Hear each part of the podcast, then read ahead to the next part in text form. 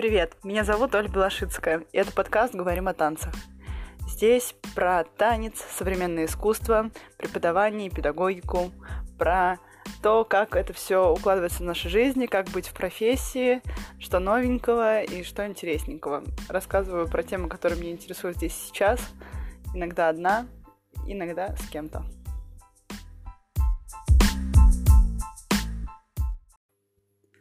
В сегодняшнем выпуске мне хотелось бы заглянуть ни много ни мало в будущее и поговорить о том, что ждет современный танец в будущем, куда эта современность нас приведет, как это все вообще, к чему идет.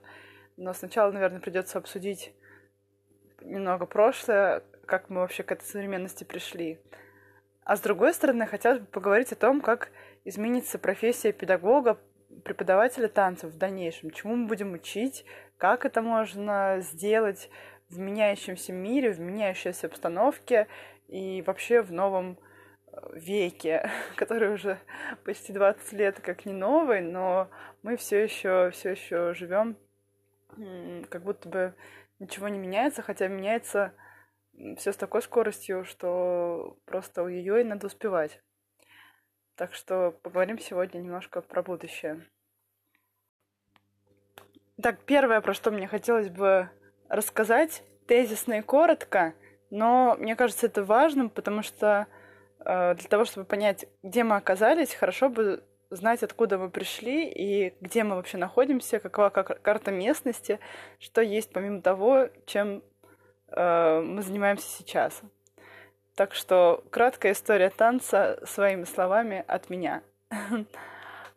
Мне кажется, вообще история и, и в искусстве, и в танце она не проходит вот так бесследно, да, как годовые кольца у дерева.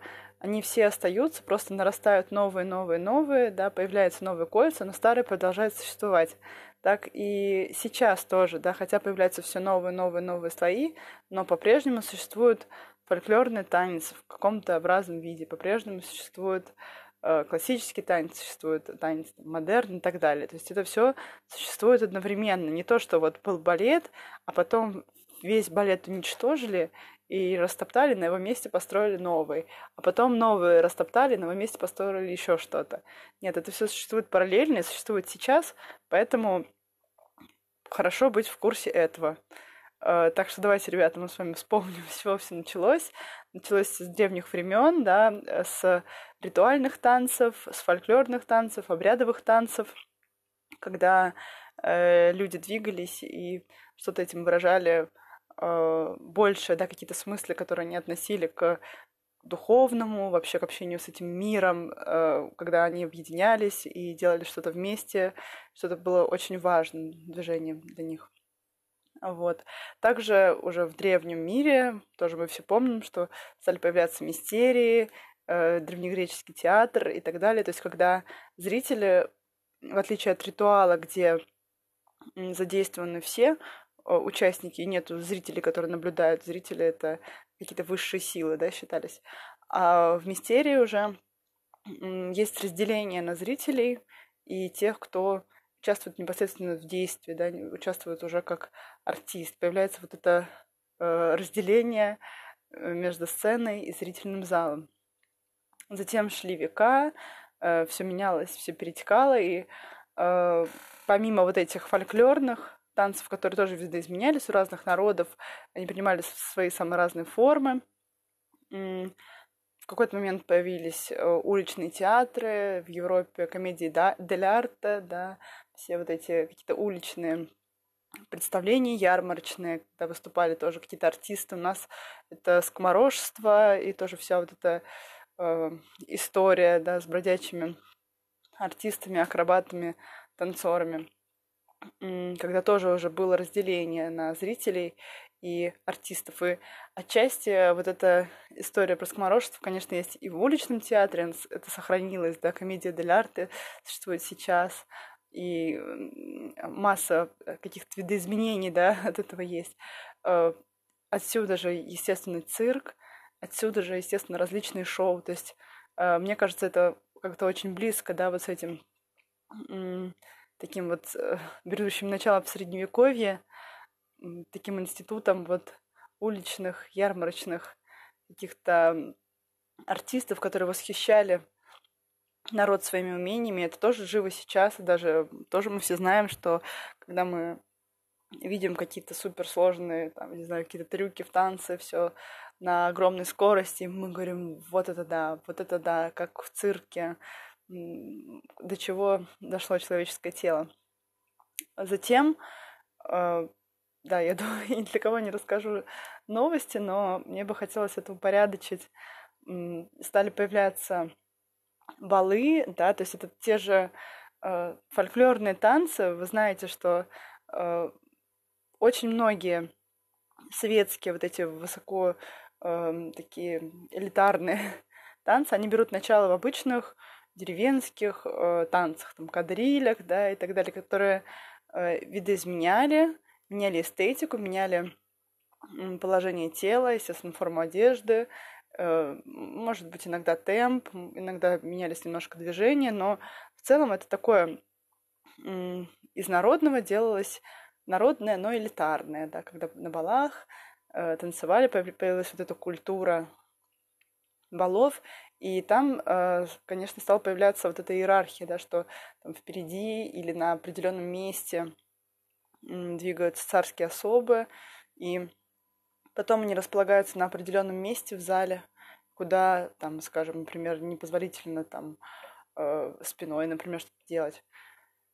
Затем появляется балет, тоже где становится довольно понятная эстетика, тоже все развернуто в определенную сторону, потому что э, именно там э, сидела знать и э, царские особы те же.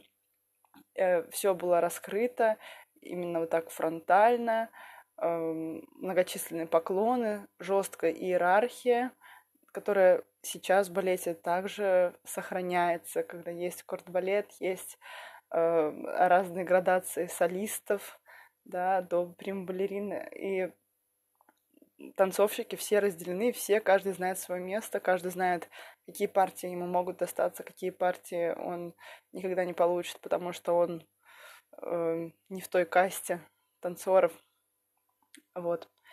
И появляется, развивается балетный театр, он становится сложнее. Мы знаем, что сейчас, конечно, балет очень видоизменился, даже техника, да, конечно, усложняется. Даже если мы посмотрим видеозаписи великих танцовщиков и танцовщиц начала века и техника современных артистов, конечно, сейчас гораздо виртуознее, но там было... не цепляли другим, там было другое время, и вообще немножко все было по-другому. Затем, все мы знаем, наступил двадцатый век, наступила эпоха модерна, когда мы выходим из вот этой истории про балет, снимаем корсеты, снимаем балетные туфли и начинаем танцевать босиком, совершая совершенно другие движения, появляются другие техники. И, конечно, параллельно с этим существуют фольклорные танцы в Америке, в связи с тем, что вообще Америка появляется, в связи с этой э, большой разницей национальных культур, да, там тоже переплетается очень сложно, вся вот эта история про степ, джаз и так далее, тоже там своя э, целая, вот, целая жизнь происходила в таком эстрадном танце, в фольклорном танце, который все равно оставался, и так вот он видоизменялся. Вот. Ну, в, сценич... в сценическом танце вот стал царствовать модерн, да, потом это перешло в такой, ну, в Европе вот экспрессивный танец, танец-театр, то есть такие уже формы более, гораздо более экспериментальные, которые выражали совершенно разные чувства. Иногда это были э, очень жесткие какие-то вещи, иногда это было страшно, иногда это было э, сложно. То есть появляется другое качество, другое качество вот этого всего. Модерн, конечно же, есть сейчас, его много. То, что называют современный танец, конечно же, на девяносто пять процентов это состоит из модерна. И в том числе я, например, тоже во многом занимаюсь тем, что, скорее всего, относится к модерну либо эстрадному танцу, когда это касается каких-то особенно детских там, вещей. И мне кажется, важно это понимать. Потом появляется постмодерн, но перед этим, конечно, там было два, две ключевые фигуры, про которые мне тоже хочется сказать сегодня. Это Анна Халприн, которая до сих пор жива, ей девяносто восемь лет. Это великий, великий человек, который очень сильно опередил свое время. И я, конечно, сейчас вообще в процессе такого изучения ее творчества. Прям для меня это важный очень человек, который, который вообще по-другому взглянул на все и очень сильно поменял тоже взгляды многих знаковых фигур в танце. С другой стороны, это был Мерс Каннингем, который тоже в свое время ушел от Марты Грэм, организовал свою компанию и стал с ней работать тоже совершенно не, не таким неожиданным образом. Отчасти это был уже такой отказ от авторства, потому что он э, один из способов, все знают, да, тоже, что э, он использовал случайные числа, когда просто случайно выпавшие комбинации, и танцор получает, грубо говоря, номер его комбинации, танцует ее. Он никогда не знает, какую комбинацию он будет танцевать на представлении сегодня и в каком месте. Он может ее танцевать за кулисами, может на сцене, может в этом углу сцены, может в этом. То есть э, в этом смысле для зрителя убирается великая фигура автора. То есть то, что ах, как он классно поставил вот этого человека вот сюда, ах, как здорово он придумал, что вот именно в этот момент. Нет, музыка случайна, движения случайны, э, зритель видит то, что видит, и у зрителя отпадает возможность э, сказать, какой великий человек, какому великому э, хореографу мы обязаны тем, что видим. Нет, мы видим танцовщиков, мы видим какое-то организованное действие на сцене, и должны смотреть на него. Не, э, ну вот, убирается фигура автора, и это очень тоже такой знаковый, знаковый момент. Потому что потом начался постмодерн, и пошла импровизация, отказ от зрительного зала, пошли работы где-то в уличных пространствах, появилась контактная импровизация, которая тоже совершенно неожиданным образом все разворачивает, разворачивает для танцовщика, когда танцовщик э, уже не может всегда предсказывать, что происходит. То есть если я э, двигаюсь э, сама по себе в своем теле, я все-таки могу всегда предугадывать. Я предсказуема, я знаю, что со мной произойдет. Если я встану на руки, я, я окажусь на руках. Если я прыгну, я окажусь над землей, затем упаду на нее вниз. Но если ты танцуешь контактную импровизацию с кем-то в паре, ты можешь прыгнуть, и тебя подхватят, и ты не окажешься на земле. Или ты можешь там куда-то шагнуть, и окажется, что там рядом с тобой человек, который передал вес. То есть здесь появляется такой отказ от контроля э, уже моего. То есть не то, что я как танцор, как в балете и в модерне, на меня поставили хореографию, и я ее выучила, надо мной давляет контроль хореографа. Это сначала убирается, остается только контроль вот меня как импровизатора. В контактной импровизации снимается этот контроль, потому что э, взаимодействие с другими людьми э, может меня привести куда угодно, я этого не могу предсказать. Вот. И затем появляется концептуальный танец, когда э, и не танец, да, это что было то, вот уже ближе к концу двадцатого века, когда э, поставили вопрос, а что такое танец, танец ли это, а можно ли выйти и не сделать ни одного движения, но это будет танец. Э, вы знаете тоже, что есть работы, когда хореограф сажает зрителей, и работа со светом, он что-то о чем-то говорит, и по сути танец происходит у зрителей в голове благодаря среде, которую создает хореограф. И это тоже танец или не танец. Тут уже, я не знаю, пусть критики разбираются. Вот, то есть тоже много сейчас вот остается, и параллельно все это существует концептуального танца, когда э, движение на десятом месте, важна идея, важен посыл интеллектуальный, и это все как бы переплетается для зрителей, и танец у него уже не просто то, что тридцать два фуэте на одной точке, или там ногу правильно подняли, или классно очень быстро, так что вообще ничего не понятно. Нет, уже становится более какая-то сложная такая игра смыслов, движений, если оно есть, тел. Вот. И сейчас тоже уже э, танец — это про тело, да, то есть э, в современном искусстве много переплетений с политикой, социологией, э, как сейчас, э, например, феминизм тот же, да, э, какая разница между мужским и женским телом, э, почему эта разница есть, как это вообще все э, человек считывает, и как это можно считать через движение, и так далее. То есть много таких тем, которые состоят остро социальные, они э, даже, может быть, опосредованно, но бывает явно отражаются в танце. И вот сейчас, в двадцать первом веке, тоже есть такой термин, как постданс, который э, тоже такой новый, это уже не постмодерн, да, посттанец, э, когда мы ну, уже очень далеко уходим вообще от танцевальных техник. Вот. И м- с другой стороны, вообще тоже современное искусство, да, оно э- постепенно уходит от вот этих м- таких вещей, как иерархичность, когда есть вот э- идеал, а все остальные стремятся к этому идеалу. Э- вот во многом современное искусство разбивает вот эту историю. То есть м- происходит такое переплетение, да, это скорее сеть разных людей, и каждый может высветить свою разность. И в этом смысле тот, кто там делает какой-то шикарный прыжок, он может быть ничем не интереснее, чем какой-то человек, который, может быть, неуклюжий, но при этом что-то так показывает или что-то так втелеснивает, да, какие-то свои чувства.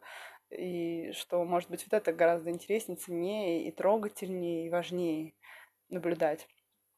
Кроме того, тоже, как, как и во многих других сферах, есть такая штука, как интерактивность, когда зритель не пассивный наблюдатель, а зритель активный наблюдатель, да, и вот эта грань между, вообще говоря, обучением и показом, она тоже уже стирается, да, и, может быть, некоторые педагоги — это такие артисты, которые просто в зале в своем выступают э, во время своих занятий, да, то есть вот, трансформация зрителя, она в том числе происходит в зрительном зале.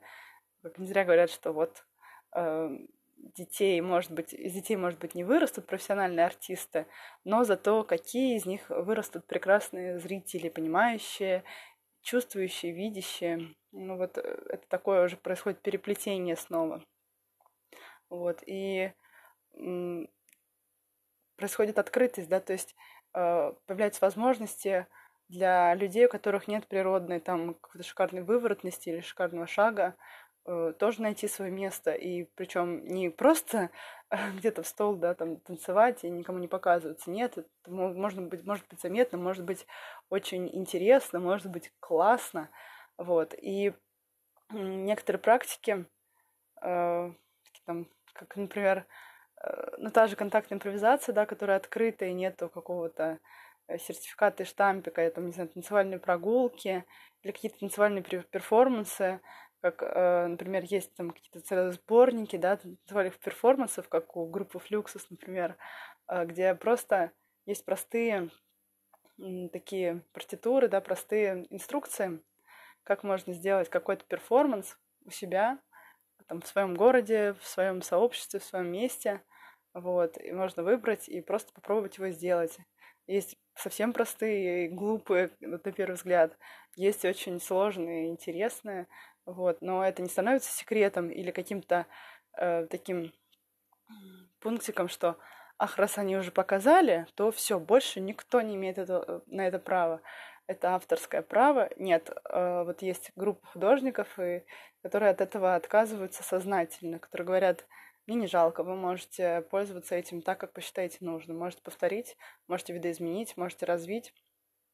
Вот, это тоже такой, мне кажется, большой шаг, вот, который вот Стив Бэкстон в том числе сделал, да, то есть э, они придумали, они придумали эту вещь, контактную импровизацию, да, и потом они сказали: берите, что хотите, делайте, как хотите, вы можете называть это контактной импровизацией, если вы считаете, что это контактная импровизация.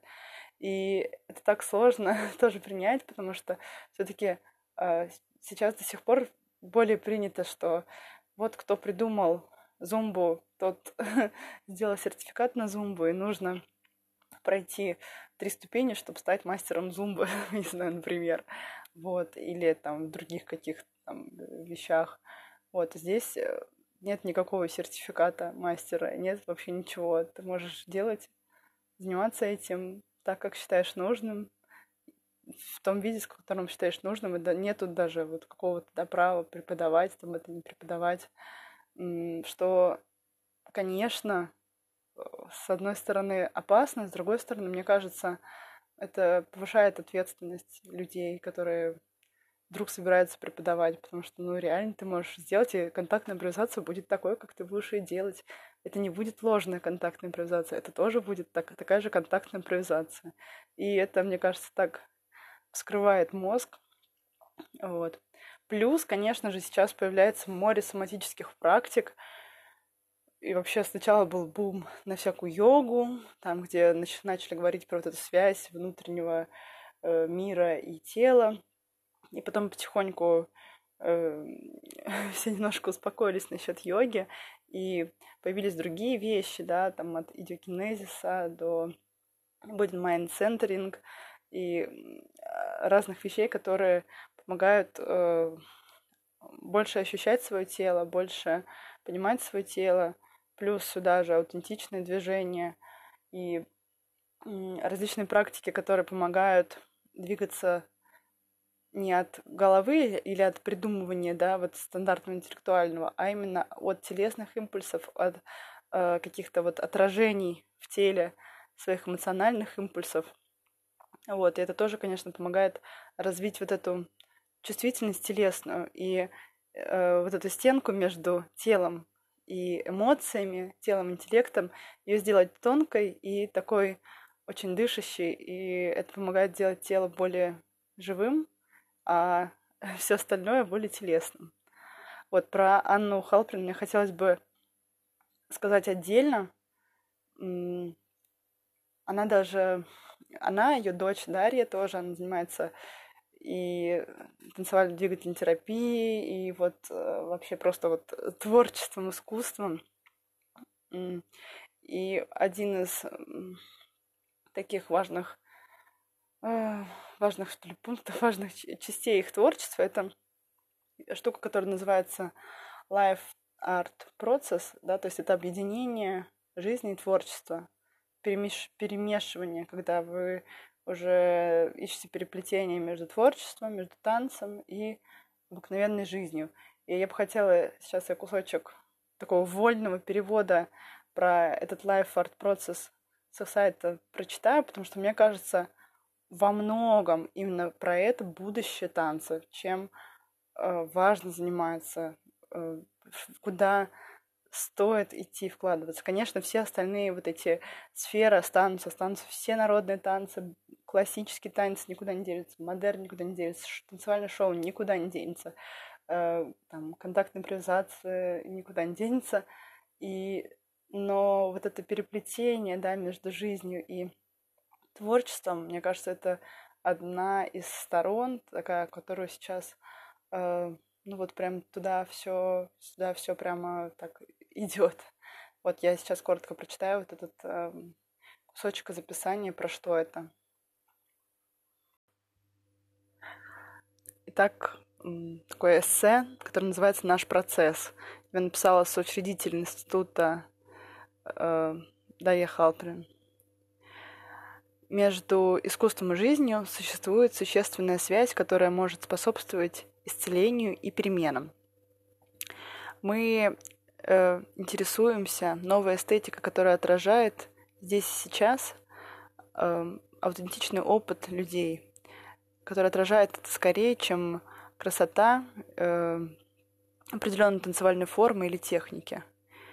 Для нас это наш реальный жизненный опыт, который питает наше искусство. И еще это наше искусство, которое пересекается с реальными проблемами нашей жизни. Life Art Process, процесс, Life Art Process — это комплексный подход, который исследует мудрость тела, выраженную через движение, танец и воображение. Мы используем художественные процессы или медиа, виды творчества, для того, чтобы изучить или углубить наши отношения с психологической жизнью, внутренним миром, социальными вопросами или творчеством самим по себе. Основа Life Art процесса э, является, базируется в том, э, что тело хранит весь наш жизненный опыт. Мы понимаем движение как основной язык тела, и для нас движение — это синоним жизни. Движение — это проявление личности и души, а танец — это тело, чувство, воображение в движении. Мы считаем, что движение или танец — это способ жить более воплощенный, вот embodiment, да, этот термин, более телесной такой и творческой жизнью, которая способствует исцелению, социальному преобразованию, социальной трансформации. Движение и танец являются э, путями к выражению полного спектра человеческих эмоций и для связи глубокой, аутентичной, для понимания того, что для нас является наилучшим. Этот процесс основан на следующих принципах. Наши тела являются проводниками сознания. Существует связь и взаимоотношения между физическим телом, эмоциями и нашей ментальной частью или воображением. Ощущения тела, позы, жесты отражают нашу историю, нашу культуру и наши привычные пути существования. Когда мы участвуем в процессе экспрессивного движения или танца, или других экспрессивных искусств, наши обычные темы и паттерны из нашей жизни отражаются в этих процессах. Когда мы работаем над своим произведением искусства, например, над танцем, картиной, поэмой, песней или перформансом, мы также всегда работаем на, над чем-то из своей жизни. Символы, которые мы создаем в нашем искусстве, содержат ценные сообщения, которые много говорят об обстоятельствах нашей жизни. То, как мы работаем в качестве артистов, может научить нас э, путям взаимоотношений э, с самим собой, э, взаимоотношениям с другими и вза- взаимоотношениям с окружающим миром. И когда мы э, воплощаем позитивные какие-то позитивные видения через наше искусство, мы создаем образы и модели, которые могут стать э, такими проводящими силами в, наших жи- в нашей жизни. В, именно в нашем искусстве мы находим выражение для того, что беспокоит нас, и для того, что мы, наоборот, хотим отпраздновать и чему мы хотим порадоваться. По мере того, как мы учимся работать с принципами творчества и практики искусства, мы можем применять то, что мы изучаем, ко всем аспектам нашей жизни. Вот, на этом эссе заканчивается. Мне бы хотелось просто добавить свой корот, короткий комментарий. Мне кажется, вот этот подход к тому, что творчество очень сильно переплетено с нашей жизнью. Конечно, мы, если мы честны, если мы действительно готовы открыться и выразить в творчестве свои глубокие переживания, с одной стороны, творчество очень терапевтично, а с другой стороны, оно позволяет стать более живым, более чувствующим и более понимающим, в первую очередь, какие-то свои внутренние процессы. Конечно, может быть, это не равно психотерапии, да, и каким-то вот этим э, психологическим вещам, но, конечно, терапевтический эффект у этого, наверное, есть автоматически. И м, сама вот эта радость от танца, который м, наполнен смыслами лично нашей жизни, который наполнен такой, такими способами двигаться, которые э, отражают нас как людей, конечно, это большой подарок, большое счастье. Вот мы в том числе занимаемся импровизацией или каким-то переплетением вот разных видов искусства, того, что нас волнует, с танцем, движением. И для меня это, ну, огромная, важная часть танца в целом. Я считаю, что это то тоже, что дает очень многое, даже просто как человеку, не, не только как артисту или танцовщице. И в том числе Анна, Дарья Халприн, они э, делают такие ритуальные действия, то есть помимо вот этих каких-то занятий, э, таких студийных, да, или где-то каких-то перформансов, которые э, раскрывают внутреннюю, внутреннюю историю, они организуют массовые такие движухи, какие-то огромные хороводы, огромные танцы с простой хореографией, но где люди чувствуют единство, где каждый важен, где нет какого-то зрителя, которому они это все показывают и пытаются заслужить аплодисменты, в котором важно просто присутствие. И они много работают с природой. Мне кажется, это тоже такое большое, большая тема, которая будет очень актуальна. Мне вот это невероятно интересно, да, сайт-специфик э, творчества, все, что связано с окружающей средой. Если мы в городе, то как мы танцуем в городе, почему, где, как мы здесь двигаемся, как нам хочется двигаться, как мы не можем здесь двигаться. Если мы на природе, как наше тело откликается, как мы могли бы танцевать с этой природой, с разными ее проявлениями. Это тоже такая большая, мне кажется, очень важная штука, на которую тоже стоит смотреть. Это была короткая история танца. Теперь мне бы хотелось перейти э, к тому, куда мы идем в качестве педагогов, как, если все вот поменялось вот на вот это, и э, будущее танца, оно вот в таком каком-то синтезе переплетения наших жизней, нашего места обитания, наших интересов, нашего движения, самых разных тел, когда нет идеального тела, которому э, надо бы подгонять всех. Как можно, как вообще, как вообще жить педагогу и куда идти? Хочется порассуждать немножко об этом. Так, во-первых, про образование вообще.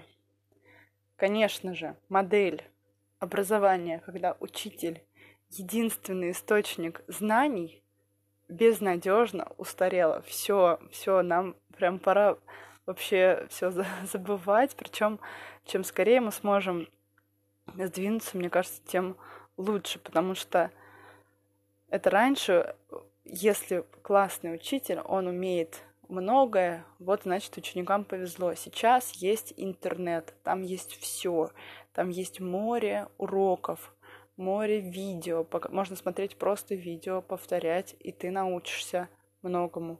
Есть уроки от суперзвезд, я не знаю, партерная гимнастика от самых топовых балетных танцовщиц, танцовщиков. Если вы просто будете заниматься несколько раз в неделю по вот этому видео на ютубе, вы будете в отличной форме, потому что это действительно классные, проверенные методики, которые делают тело танцевальным именно в том направлении, в котором э, занимается данный артист, например.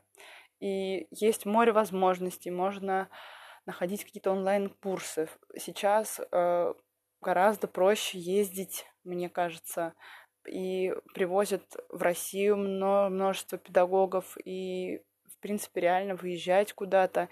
И мир стал очень открытым, и сложно сидеть, например, как я, в маленьком городе и говорить: вот я знаю, поэтому я хорошо. Да, интернет все знает, и дети все это видят, и они могут научиться чему угодно вообще, если захотят. Поэтому тут возникает первый соблазн, и хочется сказать: ну, тогда наше дело увлечь детей и заразить их любовью к предмету, любовью к танцу, любовью к искусству. И тут такая двоякая штука, потому что, с одной стороны, конечно, это заманчиво, и это кажется правильным, тем, что мы должны быть такими харизматичными и рассказать, что вот танцы — это классно. И я, конечно, тоже этим частенько грешу. Но, с другой стороны, может быть гораздо важнее, чтобы дети сами поняли, что для них важно и насколько для них важен танец, какое место он будет занимать. Может быть, они им будут заниматься, может быть, только время от времени, а может быть, они хотят суперсерьезно в это уйти. Но было бы здорово, если бы дети смогли сами это почувствовать, без давления родителей. Но родители сейчас, мне кажется, уже такие становятся более лайтовые, и они не давят. Ну, хотя есть, конечно, прецеденты, но в основном давят гораздо меньше, да, вот эти амбиции становятся меньше. Но амбиции педагогов никуда пока что не деваются, и к нам приходят дети, мы хотим сделать из них у всех звезд, э, профессионалов. И, конечно же, я тоже. Вот. Но с другой стороны, просто, мне кажется, надо помнить о том, что важнее, чтобы люди, большие и маленькие, умели прислушиваться к себе, к своему интересу. Потому что если им интересно, они займутся, даже если это кажется невозможным, даже если ничего вообще не, не располагает, они станут заниматься независимо ни от чего.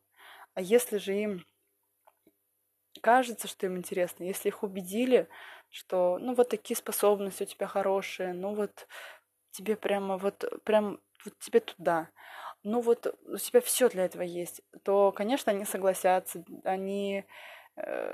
люди вообще склонны так как бы верить, да, что ну да, наверное, тем более если непонятно, нет какой-то жесткой альтернативы, да, вот. Но не факт, что человек будет в этом счастлив, потому что это действительно его желание. И поскольку система образования, мне кажется, тоже ее будущее в таком вот прислушивании, прислушивании к тому, что человеку нужно, мы, как такое дополнительное образование, должны быть тут впереди и должны здесь учиться, учиться, прислушиваться и давать, создавать такие возможности, давать возможность детям, чтобы они понимали, что им интересно, чему они хотят научиться. Они хотят что танцевать? Хип-хоп. Если они хотят танцевать, там, не знаю, классику, или они хотят танцевать современный танец, или они хотят танцевать буто, или они хотят еще что-то, народный танец. Вот, конечно, в современном мире, при том, что есть видеоуроки почти по всему из этого пересказанного, мне кажется, что роль педагога немножко поменяется, и мы будем такими... Ну, тут тоже есть вариант, кем мы будем, да? Мы будем, скорее всего, просто теми, кто находится рядом и может, ну, как-то что-то, если к нам обратятся, что-то подсказать, что-то показать из того, чем мы владеем, или подсказать, к кому обратиться. Вот, потому что просто говорить, что так, мы танцуем народный, и все, все, классикой мы не занимаемся, хип-хоп — это фу, и так далее. Или наоборот, мы танцуем хип-хоп, все, никакой классики, никаких ног, нам ничего не надо, потому что мы вообще про другое. Но это тоже какое-то э, странное ограничение, непонятно... Зачем накладывать? То есть, если я занимаюсь хип-хопом, почему бы меня там раз в неделю не позаниматься фольклорным танцем какого-нибудь народа?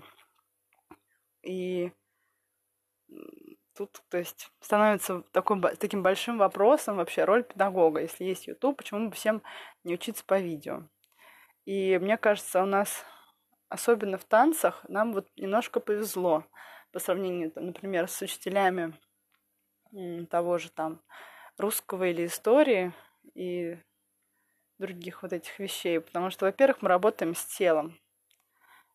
И хотя, конечно, есть ютуб, конечно, есть скайп и какие-то ви- средства видеосвязи, э, в присутствии другого человека рядом есть столько факторов, которые очень сложно смоделировать. То есть даже если будет виртуальная реальность, э, практически невозможно смоделировать тепло от этого человека, запах от этого человека, весь набор каких-то чувств, вообще какой-то ветерок от шевеления его руки, да, уже не говоря про прикосновение его, усилия и ощущения. То есть само присутствие другого человека при работе с телом, оно играет очень большую, большую роль. Вот, и тут как бы это такой для нас плюс. Вот. И в этом плане, поскольку мы учим работе с телом, да, то э, зачастую просто присутствие человека, который этим занимается, у которого тело такое разработанное, тело живое, открытое, танцующее, движущееся, само присутствие может многому научить. То есть если я нахожусь рядом с человеком очень свободным в своем движении, очень свободным в своих мыслях, в своем воображении, то я могу вообще не за ним ничего не повторять. Я могу просто его слушать, на него смотреть и даже, не знаю, делать, заниматься своими делами, но его присутствие чему-то меня научит. В этом тоже плюс наш пока что перед онлайн-обучением и ютубом.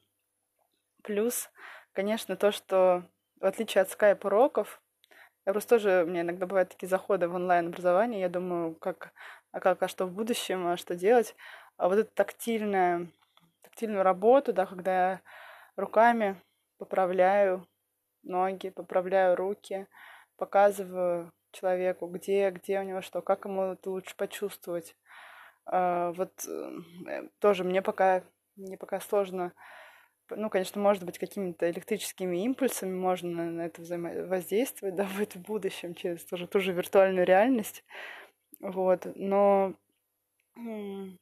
конечно, вот это тактильное прикосновение, объясняющее и такое присутствующее, оно все равно, мне кажется, вот такое, одна из тех сторон, когда реальность немножко побеждает. Вот. И плюс мы можем быть такими тьюторами, да, когда э, мы даем детям пространство для своих интересов танца и можем что-то подсказать. То есть, если он спрашивает, там, а как сделать колесо, мы покажем. Или а как мне научиться делать вот такое вращение, мы можем объяснить. А как, какие еще бывают трюки, мы можем как-то показать, какие еще может он сделать трюки, если надо. А может быть, ему это совершенно не понадобится. И тут тоже важно умерить, да, свой какой-то, свои амбиции. Если мы говорим про танцевальные практики будущего, где люди свободные и сами способны отвечать за себя, да, без вот этого давления амбиций преподавателя, то есть дать возможность не, не, ну, как бы не учиться. Или наоборот, очень много, очень глубоко пойти. То есть быть такими принимающими в этом плане. И я когда думала про вот это, как, как же, как же можно вообще реализоваться, если мы хотим э, ну, как бы быть, жить как свободные люди, как можно в этом пространстве свободных людей оставлять вообще педагогов, в каком-то виде все может остаться. И тут я стала задумываться, а каким образом учусь я, например, поскольку я же все равно учусь, хотя время идет, да, и я просто записала для себя несколько способов того, как, как я действительно занимаюсь и что считаю важными э, какими-то такими практиками. И на первом месте стоит просто занятие своим телом самостоятельное с собой. То есть пусть я даже делаю там э, не по какой-то технике, хотя я могу использовать то, что я знаю, я могу использовать там видеоуроки. И в отличие от своего интереса, в отличие от своего самочувствия, но именно просто занятие. Так, я решила позаниматься, я иду за тем, что мне сегодня нужно, что мое тело просит, что мне хочется. Или там я делаю какую-то работу, я вот занимаюсь ей в таком виде. То есть такие самоковыряния внутри себя, внутри своего тела, в каком-то пространстве, где есть возможность свободно двигаться, достаточно большом, в танцевальном зале или в чем-то подобном. Вот. Второй вариант — это если я, например, чувствую, что мне хочется хип-хопа, я беру и иду на хип-хоп. Если я чувствую, что мне хочется растяжки, я иду на растяжку. Если чувствую, что я хочу на э, аутентичное движение, я найду такую практику, или на контактную импровизацию, или на какую-то соматическую работу. То есть я выбираю, что мне сейчас интересно, какой стиль танца. Я не говорю, что я всегда танцую только хаос и больше ни, ничего, ни, никакого э, стиля я не позволю себе, никакой вообще там никаких народных танцев. Нет, то, что мне сейчас интересно, я иду и беру. И я не привязываюсь к какому-то педагогу, который вот становится моим учителем и гуру. Нет. я рада многим знакомствам, вот, но нет как бы такого, что вот мне надо прицепиться к одному и никому другому больше не ходить. С другой стороны, есть люди, э, танцовщики, танцовщицы, артисты, актеры или педагоги, которые э, мне очень интересны, которые мне нравятся, как двигаются, как, как они живут в искусстве, или как, как работает их фантазия, как работает их, их тело. И если я вижу, что этот человек делает какой-то мастер-класс, например, или делает какой-то курс, то если мне это подходит по времени, я просто туда еду вне зависимости от темы. То есть есть люди, которые, хоть они будут игру на губной гармошке там поставят, я просто поеду, потому что я знаю, что рядом с этим человеком я учусь, я развиваюсь, я становлюсь другой. То есть, и вот это тоже для меня кажется, для меня кажется важным, что я не столько иду учить какую-то связку новую, да, какие-то движения новые уже узнавать, какую-то лексику, а я иду э, к человеку, который занимается танцем или движением, и благодаря которому я могу становиться другой. Может быть, иногда вот не ожидая результата. Да? То есть если я прихожу на класс там по партерной работе, я знаю, что я вот выучу какие-то трюки и так далее. А здесь может произойти вообще все, что угодно. И мне это кажется более интересным, чем, чем конкретные какие-то вещи. Хотя вот конкретные тоже классно. Да? То есть если я хочу позаниматься, вот подтянуть те же самые трюки, да, здорово сходить туда. И еще один способ, по которому я учусь, это видео. Я, как и многие люди, тоже могу поставить э, какое-то видео, которое мне понравилось. Я чувствую, что я хочу, чтобы мое тело научилось чему-то подобному или попробовало что-то на вкус. Я ставлю и учу, просто повторяю. И это я не могу никуда не использовать, но просто мое тело берет себе кусочки вот этого и...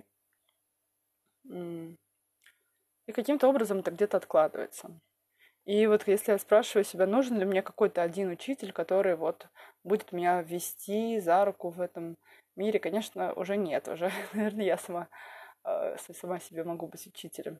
Но если я спрашиваю себя, нужно ли мне сообщество людей, которые варятся в этом, которые интересуются, которые исследуют вот а туда, а туда, а туда, э, которые могут друг друга обучать в чем-то, здесь я, конечно, скажу «да». И мне кажется, во многом будущее именно в таком сообществе, обучающем, обучающих друг друга людей. Такие сообщества тоже есть, да, некоторые танцевальные команды становятся такими сообществами, когда нет одного какого-то великого основателя, а где каждый учится у каждого, каждый приносит что-то свое, и это такая очень живая структура, которая очень жизнеспособная, с другой стороны. Вот, и... Конечно, наверное, учиться у этого сообщества, даже если это сообщество в очень широком смысле слова, очень большое, оно может быть, а может быть маленькое, это более интересно и более полезно, и полезно в этом сообществе и учить, да, чем-то делиться, и как бы, чтобы работало в две стороны. Не только я стою над учениками глупыми и вещаю, но и мы с ними можем обмениваться и что-то делать вместе, или разойтись, или садись снова. Я хотела коротко, получилось не очень коротко, но это вот мой взгляд на то, к чему мы идем и как следует вообще, куда смотреть педагогу.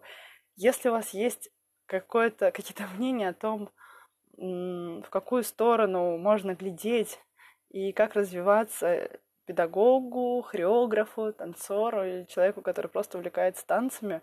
Как вы, как вы видите это в будущем, напишите мне в комментариях или в личку. И буду благодарна вообще за какие-то комментарии, отзывы, потому что, конечно, подкаст маленький и уютный, и каждый, каждое слово, которое мне прилетает, это какая-то драгоценность, потому что их, конечно, почти не прилетает. Вот. До встречи в следующий раз.